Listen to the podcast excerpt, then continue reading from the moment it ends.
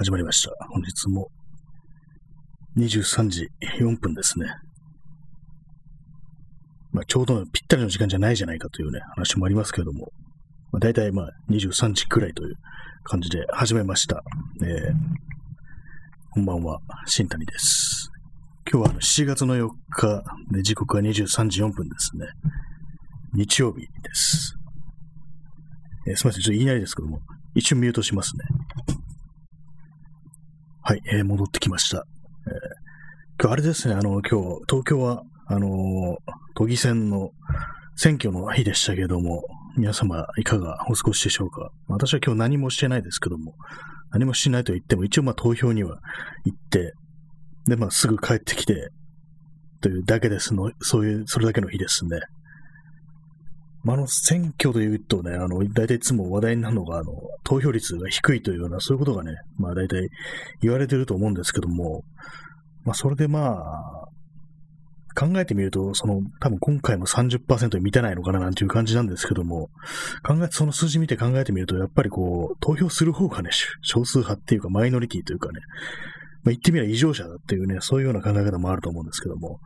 なんかこう普段っていうかね、ずっと今までまあ、一度もサボってないんですけども、成人してから、選挙というもの、投票というものをサボってないんですけども、まあ、そういう感じでいくとなんか、毎回行くのが普通なのかななんていうふうに思うんですけども、考えてみれば毎回行く方が異常というね、ことに、今更ながら気づきました。まあ、それでね、まあ別に特に含むところも何も思うところもないんですけども、まあ低いんだなと。でも結構その、まあ思うのが、まあその選挙だとか、まあ投票とか、その一票の意味ってものはどうなんだみたいな、言っても意味ないんじゃないのかっていう、まあ話ありますけども、まあその気持ち自体は、まあわかるといえば、まあ確かにそうなのかもしれないなと、まあ一人一人の力が小さいということはまあわかるんですけども、あとまあ選挙自体に何の意味があるのというかね、その構造というかシステムというものがそもそもっていう話もあると思うんですけども、まあそこでまあ行く行かないって話になると、まあ行っとくかっていうふうに私は思ってるんですよね。でもなんかこう、割とまあこんだけ行かない人がいるっていうふうに考えると、まあその行かないということに対しては非常に強いこだわりを持ってるというふうには見受けられるんですよね。まあなんか結構そういうふうにまあどうせ意味ないじゃんと言ってもまあ生きながら、生きながら言うっていうのはまあわかるんですけども、あとまあ結構あれですね、その投票する権利自体がない人っても結構いますし、そうですね、住所がない人とかも、本当外国人もね、投票できませんからね、まあ、そういうのはあると思うんですけども、それ抜きにして、まあ普通にこう、一票あると。で、まあ、行ける環境にあるという人でも、まあ、行かないという人がまあ結構多いんですけども、割となんかそういう感じの人、まあ昔のね、こう友人とかで割とそんな感じのいましたけれども、行かないの？みたいなこと言って、でまあ意味がないとかね、こう人間のこうね、いろいろこう考えることだとかそういうものを一つの数字に還元するのはそおかしいんじゃないかみたいなことを、そういうこと言ってて、まあ、うなずけはするんですけども、その考え方自体には、そこがなんか絶対に行かないというね、それが強い、強いこだわりみたいなものにこう連結してるっていうのが、まあちょっと割と謎であるというか、なんかその姿勢自体になんか非常にこう信仰に近いものを感じるなんていうようなことはね、思わないでもないなっていうのがあるんですよね。非常にそこにこだわるというのが。でも結構この世の中生きてるとね、そういうような考えを曲げるだとかね、流されるだとかいうことはまあそういうのはあると思うんですけども、なんかこと投票とか選挙というものにこうなると、急になんか意固地になるというか、すごくなんかこう頑固になるっていうような人が割といるっていうような感じはあるんですよね。なんか他のことについてはすごくね、現実に迎合するような考えを持ってたりする人が、こう、投票となると絶対に行かないっていうね、わ俺を殺してから行けみたいな、そのぐらいのね、レベルのなんかこだわりみたいなものを発揮するっていう、そういう場面がないに、なないこともないななんていうふうに思うんですよね。実際なんか殺してから行けなんていうやつがいませんでしたけれども、でも結構勢いとしてはそんな感じの人ってね、割といいるような気がするんですよね。あれ何なのかなっていうふうにたまに思ったりするんですけども、でもそれこそなんかこう、政治的でないことに対するなんか、異常ななんかこだわりみたいなものが若干感じるというか、言ってしまったらおしまいだ的ななんかその辺のなんか妙なね感じっていうのは頑固さみたいなのはあると思うんですけども、あれは一体どういうところからね、こう作られたものなのかなんていうことは毎回割と思ったりはしますね。まあそれだけなんですけども、それが分かったからどうこうっていう感じもないし、まあ、そのね、選挙行かない、行かないから何も文句言う権利ないっていうのは、ちょっとそれはね、おかしいと思いますけどもね。なんか、なんかその、行かないということに対するすごく強いこだわりっていうのは一体どこから来てるのかななんていうようなことはたまに思ったりするという、まあ、それだけの話でございました。で、あの、さっきまでね、全然話変わりますけども、さっきまでよその他の人の放送をいろいろ聞いてたんですけども、っていうのも、あの、ポイントというか、その、このラジオトークっていうのは他の人にいろいろ送れるんですけども、そのライブ配信とかしてる最中に、まあ、この放送でもね、たびたびいただきますけども、皆様に、多分札束だとか、まあ、なんかワイングラスのね、スタンプみたいので、こう、乾杯みたいな、そういうのがね、いただけるんですけども、で、それを送るのに、あの、ポイントを消費するんですよね。そのポイントっていうのが、あの、私はその、先月のあの、ライブマラソンで、こう、2週間連続だったかな。それでやったので、えー、そのポイントがギフトとして送られてきて結構あるんですよ。その1500ぐらいまだあって、でも全然使ってなかったんですけども、毎日こう自分のやることでね、いっぱいだったので、あんまり他の人の放送を聞けてないというのがあったんで、それなんでね、こうずっと使わないでね、置いてあったんですけども、それがあの、どうもあの、今日の、今日までってことらしいんですよ、有効期限が。でもその直前だってそれ気づいて、これ使わんとそれ、ね、なくなってしまうっていうね、ことなんで、もったいないから、ちょっと他の人の放送を聞いてなんか結構ね、送ったりしてたんですよ、いろいろ。それで、この延長チケットってものが送れるんですね、これは。ライブ配信の30分延長できるってやつ。まあ、本来これ30分で終わっちゃうんですけども、そこをまた延長できるというね、チケットがあるんですけども、それがあの、まあ、300ポイント消費して他の人に送れるといういうのがあるんですよね。で、まあ、それをね、結構その、よその人に、不意にね、送ったりしてたんですけども、なかなかこう、その、あんまりこう、ちょっとね、良さそうなね、感じの、面白そうな感じの放送してる人のところに急に行ってこう送るっていうようなことやってたんですけども、なかなか結構ね、ちょっと恥ずかしいっていうか、急にやってきてそういう風にね、ポンとなんか投げていくっていうのが、多少なんかこう、自分の中ではね、ハードル高い行為っていうか、っていうのも、それはあの、匿名じゃなくて、思いっきりその、ね、私のその、名前とかが出るんですよね。この人がこれ送りましたみたいな感じで出るんで、そうすると、その、放送してる人も拾わざるを得ないというかね、拾っていただけるわけなんですけども、それがなんか奇妙にこう、こそばよいようなね、そういう感じして、なかなかちょっとね、面白いというか面白いんですけども、結構送ると、その30分、もう 30, 30分やれよみたいな、ね、感じになっちゃわないかなみたいな感じでね、ちょっと変なことを考えてしまい、なかなかちょっと難しいななんていうふうに思ったりしましたね。まあそんな感じなので、ちょっといろいろ送ったりしてましたけども、なんか面白そうな人だなと思った、人にこう送ったりしてました。で、私がね、ちょくちょく聞いてる、このラジオトークの人で、あの、中トロ議長という方がいるんですけども、まあ、当然その人のところにも行って、こう一枚ね、ポンと置いてきたんですけども、結構ね、その議長のね、その延長チケットの枚数が半端なくって、まあファンがね、結構多いということで、もうすでに137枚とかあるんですよね。そんだけあるとなんか、そこにさらに送っていくってもうなんか、えらいことになりそうだなって感じで、結構1枚だけなんかポンとね、置いてきたような感じなんですけども、結構なかなかね、その、送り合うのってね、難しいですね。こうなんか匿名でなんか急にね、なんか送れるなんていうのあったらいいかななんていうふうに思うんですけども、で、まあ、今日もね、あのもう23時12分なんで、でおそらく0時になったらもう、その残りのね、こうポイントも執行すると思うんですけども、だからもうこの放送が終わったらね、なんかこう、よその放送をね、手当たり次第に聞いてなんか送ってみるなんてことをやろうかななんて、ふうに思ってるんですけども、もっとね、早くね、動けよって感じですね。当日のね、もう終わるね、30分くらい前になって慌ててなんかこうやるっていう感じなんですけども。なかなかこう毎日こうやってると、よその放送を聞くということがあんまりこうできてなくような感じになってきますね。この問題ありますよね。割と自分がなんかこうやる方になると、あんまこう人のをね、あんま聞かなくなってしまうっていうことで、聞きたいんですけども、どうしてもその気力的に出てこないみたいな、そんなところがね、あったりしますね。こうポッドキャストとかもかなりの数、こう、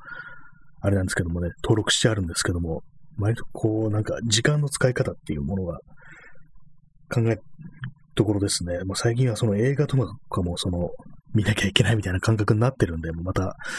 Amazon プライムとか入ってしまってるんで、なんか本当になんかこういうのをなんかどうにかしないといけないなというふうに思ったりしてます。まあそういうわけでね、今日あのタイトル、あの、大林信彦との向き合い方っていうね、よくわかんないのついてますけども、今日まあ昼間あれ見てたんですよ。あの、彼のオートバイ、彼女の島という映画を見てたんですけども、見てたっていうか途中でやめたんですけども、で、まあそれの監督があの大林信彦なんですよ。私はあんまり大林信彦をね、あんまりこう履修してないので、多分ね、見たのは転校生と、時をかける少女と、あと狙われた学園と、あと寂しんぼあ、結構見てる気がしましたね。それぐらいかな、それぐらいですね。まあ、見たんですけども、なんかこう、その大林信彦ってなんか独特のなんか変なくすぐったさみたいのがありますよね。何かこう少女漫画チックっていうのかな、ああいうの。なんかよく自分でもね、ちょっと説明できないんですけども、結構その、大林監督のね、なんかあのソフトな感じの風貌とね、こう、内容のちょっとファンタジックなね、ところとか結構ありますよね、あれは。なんか、こう、タイムスリップしちゃりだとか、なんかそういうようなね、こととかありますけども、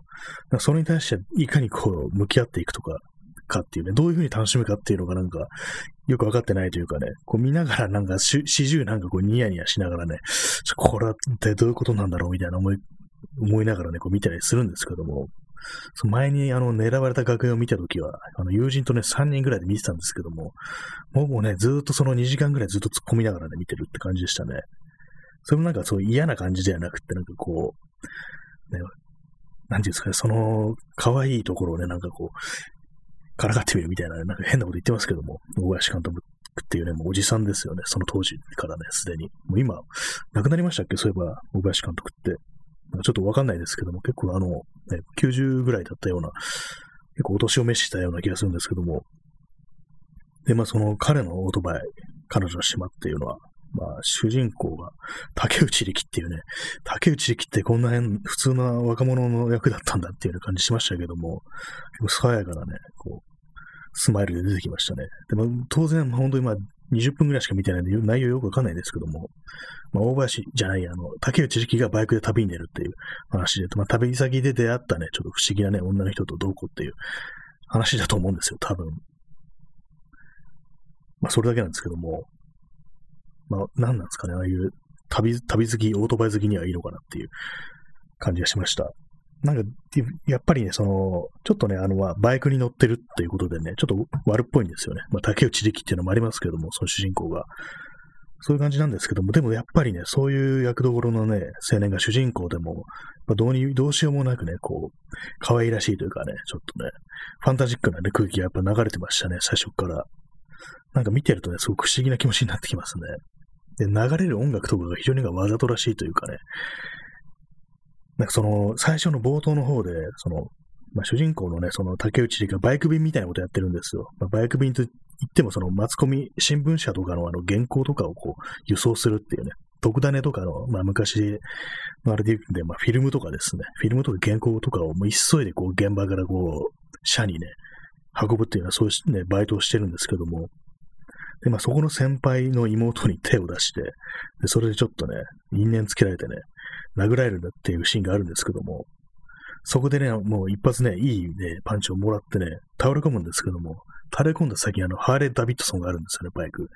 うわ、危ないって思いましたね、あれ。そんな、あんな高いバイクにそんなね、倒れかかってね、こう、こけさせたらなというふうに思ってしまいましたね。え DJ 特命さん、え片岡義雄、そうですね。片岡義雄なんですよね。これ、ある意味この、片岡義雄と大林信彦っていうもガン決まりですよね、完全に。これ多分。あんまりこれ、情報よく読んで、読んだりね、こう見たことないんですけども、このコンビ相当ね、ガン決まりだと思うんですよね、これは。大林信彦と片岡義雄っていうね、ちなみに片岡義雄はあの、ツイッターでね、名前出して言及するとね、すぐね、公式アカウントからいいねされるっていうね、そういうのがあるんですけども、もう作者がね、いいねしてくるっていうね、もう平松真二と片岡義雄っていうね、二大巨頭ですね。作者がいいねしてくるという人。そうなんですよね。片岡義雄原作で、大林の彦っていうのも最強の夫人ですよね。まあそんな感じなんでね、冒頭見ただけでもこれはもう決まりきってんだみたいな感じでね、びっくりしました。で、まあその、先輩がね、あの、三浦智和でしたっけ？あの人。なんか、ちょっと名前も 意外になってますけども、あの、RC サクセションのね、こう、ロロイだったっていう人、まあ、この説明の仕方で通じるのかって感じですけども、あの人なんですよ。まあ、山口百恵と結婚した人ですね。その人がもう角刈りのね、なんかバイク便のね、こう一応なんか経営者みたいな感じなんですよね。その先輩二人がなんかこうやってるみたいな感じの、あれなんですけども、まあそう妹に手を出してね、少女に手を出しやがったな、この野郎みたいなね、すごいめちゃくちゃな因縁をつけてくるっていうね。まあそうなんですけども、で、まあそのね、主人公のね、竹内力もね、かなりやばいっていうかね、途中でさ、そのまあ、なんでどうやってその、竹内力じゃない、あの、えー、三浦友和の、友和じゃなかったっけ？まあ、わかんなくなってきましたけども、その三浦の、三浦のね、妹と知り合ったかというと、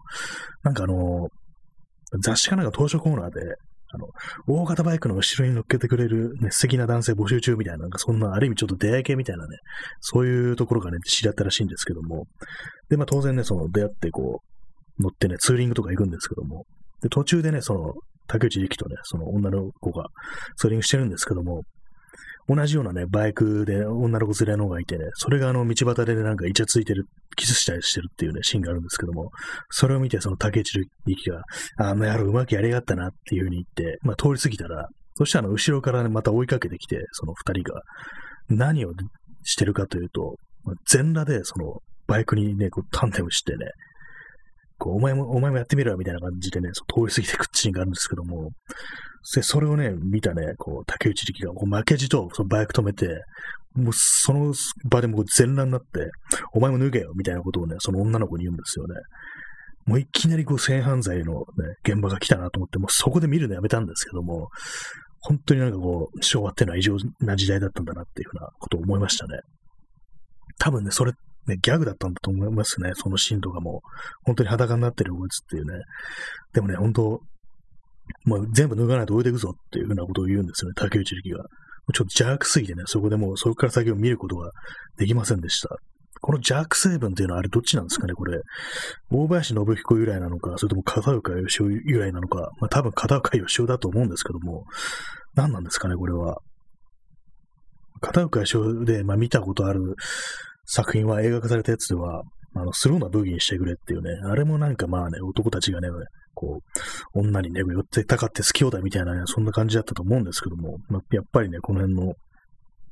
間違ったね、こう、男らしさみたいのが、こう、全開なのかな、というふうに思ったりしましたね。何なんでしょうかね、これは。やっぱり女を物扱いするのって結構クールなね、文化だったのかな、なんていうふうに思うんですけども。まあでもそれをなんかね、大林信彦がそういうのを映画化するってのがちょっと不思議な感じありますね。割となんか大林信彦ってね、こう、優しそうなね、イメージですからね、柔和な雰囲気のね、感じでね。まあそう、そういう、そういう雰囲気からなんかもね、こう、まあ流し、流していってね、流れでこうなんかこう脱がしちゃうみたいなね、なんかそんなような感じだっていうのことをね、確かね、あの、リリー・フランキーがなんか言ってたようなね、気がしますね。まあどうでもいいんですけども、大林信彦についてはまああまり詳しくないのでね、まあ、その辺のことしか言えないんですけどもね。まあでも結構その、映画を離れたところっていうかね、まあなんかインタビューとかでまあ非常になんかいいことを言ってるっていうような、大林信彦についてはね、そんなイメージがあるような感じですね。まあ、護憲派であると、ね、そんな感じのイメージがあります。まあ、片岡義雄っていうと、まあ、アメリカ文化っていうものに対する強い憧れを持ってる人っていう、あれで、私はなんとなくあの、段階の世代ぐらいの人なのかなと思ったんですけど、もうちょっと上っぽいですね、どうやら。割となんかその、アメリカ憧れというものをこう、臆面もなくね、こう出していくっていうのは、その段階の世代ぐらいの人っていうね、イメージが、まあ、思い込みでとは思うんですけども、あるんですけども、ちょちょい上かなって感じですね。まあ、それだけです。まあ、大林信彦との向き合い方はわからないというね、感じですね。まあでもなんか息が長いというか、なんかあのー、あれですよね。ちょっとさっきいろいろ見てたんですけども、時をかける少女ってなんかいろいろ何度もあれ映画化されてるみたいですね。なんかアニメはなんか割と話題になりましたけども、その前にもその80年代のオリジナル版から、まあさらにあの90年代後半にもあったりして、と、年代、0年代にもなんかあったみたいですね。なんか割となんか定期的に映画されてるっていうとこなんですけども、でも原作があれですね、あの、筒井康隆だったんですね。なんか知りませんでした、なんか。すごいなんかね、割となんか筒井康隆ってマッチョなおじさん的なイメージもあるんですけども、ひねくれたマッチョなおじさんっていうような感じで、まあ、全然ね、まあ詳しくないんで、あんまりこう、下手なこと言えないですけどもね、あったんで、なんか意外でしたね。なんかあれですね、本当こう、こういろいろ、ね、若いね、女性とかが出てくる、少女が出てくる映画、まあ、まずね、おじさんがこうやってるというね、おじさんおじいさんがこう、前面にね、こう、前面じゃないですけども、バックにね、ついてね、こう、バックについてじゃないや、もう原作とかがね、そう作る人がまあ、おじさんおじいさんであるというね、なんか変ですよね、すごくっていうようなことをね、やっぱり思いますね。割と昭和という時代はそれがなんか普通にというか、こう、おじさんによるね、肖像像、肖像像みたいなのがね、すごくこう、大手を振ってね、こう、ね、カッポしてたなんてこと考えるとなんかすごい変な感じしますね。一体何だったんでしょうかっていうね。まあそうでもないのもね、女性の手によるね、そういう創作っていうもの、ね、たくさんあったと思うんですけども、やっぱりこうメジャーな感じでね、こう受け入れられてるのは、やっぱりおじさんによる、そういうね、なんか、身勝手なね、少女の幻想というものをこう、色濃く投影した作品というものが非常にヒットしてたなんて考えると、なんか変な時代だったよな、なんていうふうに思いますね。まあ、さらに遠い未来からね、見たら、本当にまあ今も、今現在もやっぱり異常な時代であるなんていうようなことをね、こうなるのかもしれないですけども、まあ、以上、大林信彦の話でした。ちょっと座り直しますね。まあ、日本映画ね、そんなね、見ないんですよね、やっぱりこう。私はね、結構映画というと、やっぱりこう、その外国のね、やっぱアメリカ映画というのは、そういうところからね、やっぱこう、スタートしてるんですけども、結構ね、邦画とかね、ちゃんと見るようになったのって、本当にまあ10代の終わりぐらいっていうね、20歳前ぐらいからね、なんか割となんか友人がいろいろね、邦画が好きのね、がいて、結構いろいろ勧められて、そこから見るようになったんですけども、それだけです。ね、特に何もないですっていう感じですね。定期的になんかこう連続してその日本映画というものを続けてなんか見たくなる時期っていうのがあって、それが今までね結構何回かあって、大体その時ってあの監督ごとに見るっていう感じなんですよね。えー、黒澤明だとか、小津安二郎だとかね、山田洋次だとか、結構その手のね、監督の、ね、連続してみるなんていうようなことをやってた時期があったんですけどもね、まあ、なぜかこう、あれ、なんか監督縛りみたいな風になるんですよね、日本映画だと。えー、DJ 特命さん。彼のオートバイだけでなく、ボビーに首だけでも最後に死があるんですが、片岡義雄の小説とはもしかしたら JG バラードのクラッシュの日本版なのではああ、そういえばあの、ボビーに首だけありましたね。あの、アニメ化されたやつですね。結構有名な作品ですよね。確かに最後に死があるっていうのはね、聞いたことがあります。っていうかな、あの YouTube でなんかね、そのシーンを見たことがあるんですけどもね。いきなり15分ですよね。モノクロっていうか、あの、なんか、線画みたいな感じのね、演出になって、こう、最後に、こう、ウォーンっていう感じで、こうね、微妙にこう、エコーかかったバイクのね、こう、うなる音がして、こう、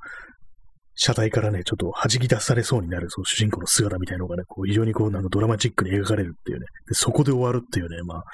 悲劇的な最後ではあるんですけどもね、ななぜかこう、妙な、ね、こう、儚さみたいなものをね、漂わせるエンディングでしたね。まあ、全部読んで、見てないんですけどもね。え片岡主要の小説とはもしかしたら J.G. バラッドのクラッシュの日本版なのではっていうね。J.G. バラッドのクラッシュって、あれは何でしたっけ？あの、その、クラッシュになんか快楽を生み出すって、そういう話でしたっけ？私なんかよく見てないんですけども、確か映画化されてますよね、クラッシュって。多分ね、それのね、あれだと思うんですけども、やっぱりそういう、その、悲劇的な死というか、まあ、そういうクラッシュによる死に対するね、なんか官能的なものを生み出すっていう、そういうところなんですかね。片岡義雄。あるいは破滅の美学的な、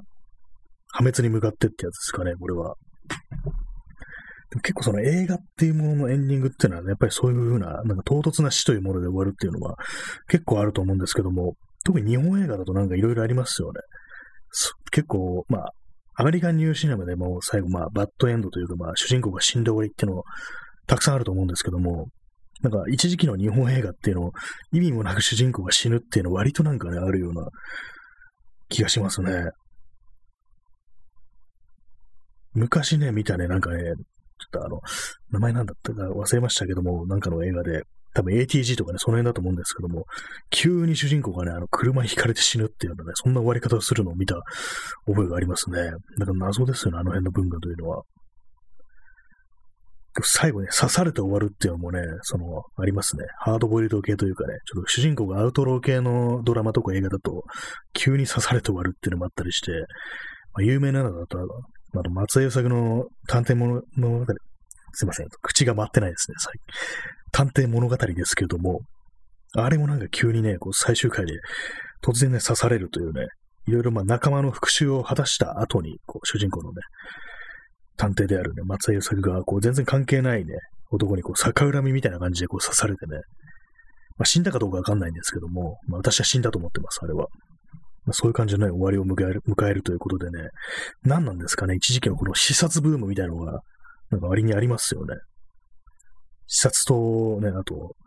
そうクラッシュによる死っていうのは、まあ、クラッシュによる死という、なるとは、あれ思い出しますね。あの、やっぱアメリカニューシネマの、あれです。バニシングポイント。あれもね、クラッシュによる死でしたね。何なんですかね、あの、自爆的な死を迎える最後っていうのも結構、その時代の空気みたいなのも反映してるのかもしれないですけども、でもその日本映画ね、日本映画とか日本語のドラマとかね、映画の特有の最後の、唐突の死っていうのを、あれもちょっとよくわかんないですよね。結構その、まあ、そのクラッシュのあれなのかもしれないですけども、やっぱりその官能的ななんか、性的な何かとこう結びついて、こう、ね、最後に死があるなんていう、なんか独特のあれがあるのかもしれないですね。結構ね、その前にもこの話題にしましたけども、あの、くぜている彦というね、人の、まあ、多分確かの脚本家だったかな、人の、怖い絵というね、本があるんですけども、それタイトル通り怖い絵を集めたもので、で、その中に、その、昔のなんかあの、読み物をね、の挿絵、多分、それがね、あの、いわゆるね、美少年のその剣士、ね、侍みたいなやつですね。剣士が、こう、いろいろね、そう、切られてね、悲劇的な死を迎える迎えるっていうね、そういうようなストーリーの挿絵を見て、そのね、その作者のクゼテルヒコ、ね、クゼ少年はそれを見てなんか性的な興奮を覚えていったみたいなね、そんなね、ことを書いてるんですけども、結構その日本のね、文化というかね、そのま小説だとか、そう映画だとかね、その物語における唐突なし、特にまあ、刺されて死んだりとか、急に事故って死ぬとか、そういうものってなんか割とそういう性的なものと結構結びついてんじゃないかなというようなことをね、たまに思うんですけども、どうなんですかね？なんか結構めちゃくちゃなこと言ってるような気がするんですけども、割と昔からね、なんかそんなね、なんかおかしいなね、こう、ものを感じるんですよね、その辺のような文化というか、その破滅とかね、滅びが美しいというものに、ね、こう、そう性的なものが結びつけられてるっていう気がなんかね、あるんですよね。えー、くじだどりさん、切腹写真集というジャンルが存続していた昭和、あるんですね。切腹写真集。それ知りませんでした。でも結構それで系譜って感じですよね。その昔の美少年剣士がね、こう、血まみれになってるっていうね、無残なね、感じの絵っていう。あるんですね。切腹写真集。ちょっと後で検索してみますね。謎なあれですね。そういえばあれ思い出したんですけども、昔なんかあの、ちょっとね、ネット上、それこそね、Web1.0 的な感じの本当ホームページの時代ですよね。その時に、なんかあの、切腹体験談みたいな、切腹目撃体験談みたいなね、ちょっとアングラっぽい感じのね、ウェブサイトがあったような気がするんですよね。いろんなね、こう、シチュエーションの切腹、実話っていう手でね、こう、いろいろね、なんかストーリーがあるんですけどもね、なんか謎のあったんですよ。えー、すいすいすい餃子さん、あの、先ほどお邪魔ししましたね。そう切腹体験談っていうね、私がね、そういうウェブサイトを見たことがあるんですよね。下手したら今もあるんじゃないかと思うんですけども、私はこんな切腹を見たみたいなね、のがあったんですよ。けど、まあ嘘だと思うんですけど、創作だと思うんですけども、なんかそれをね、多分ね、多分性的なね、目でそういう切腹というものを見てる趣味の人がいるんだろうかなっていうふうに思うんですけども、多分ね、その三島由紀夫とかね、その辺の感じなんじゃないかみたいなかなりね、適当なこと言ってますけども、自分はその辺のね、なんか変な、ちょっと SM っぽいカルチャーのことわかんないですけども、多分ね、なんかそうなんじゃないかな、なんてことをね、思ったりしておりますね。まあ、ちょっと興味ある方ね、ちょっと切腹体験談みたいな感じでね、こう検索してもらえばね、も、もしかしたら出てくるかもしれないです。ちょっと私も切腹写真集で後で 検索してみますね。なんかおかしなね、あれあると思うんですよね、多分。この国には。まあ、そんな感じで、ね今日大林信彦の話をしながら最終的に切腹の話で終わるっていうね、ちょっと奇妙な回になりましたけども、なんかね、ちょっと私も腹切ってみたくなりましたねってのは冗談ですけども、不思議ですね。ちょっと検索してみます。この辺のね、話題とか掘ってみるとかなりディープな方向に行きそうですね。まあ、そんな感じで今日はあの切腹で終わってしまいましたけども、まあ血生臭い感じの終わりを迎えました。そんな感じで、えー、ご清聴ありがとうございました。それでは、さようなら。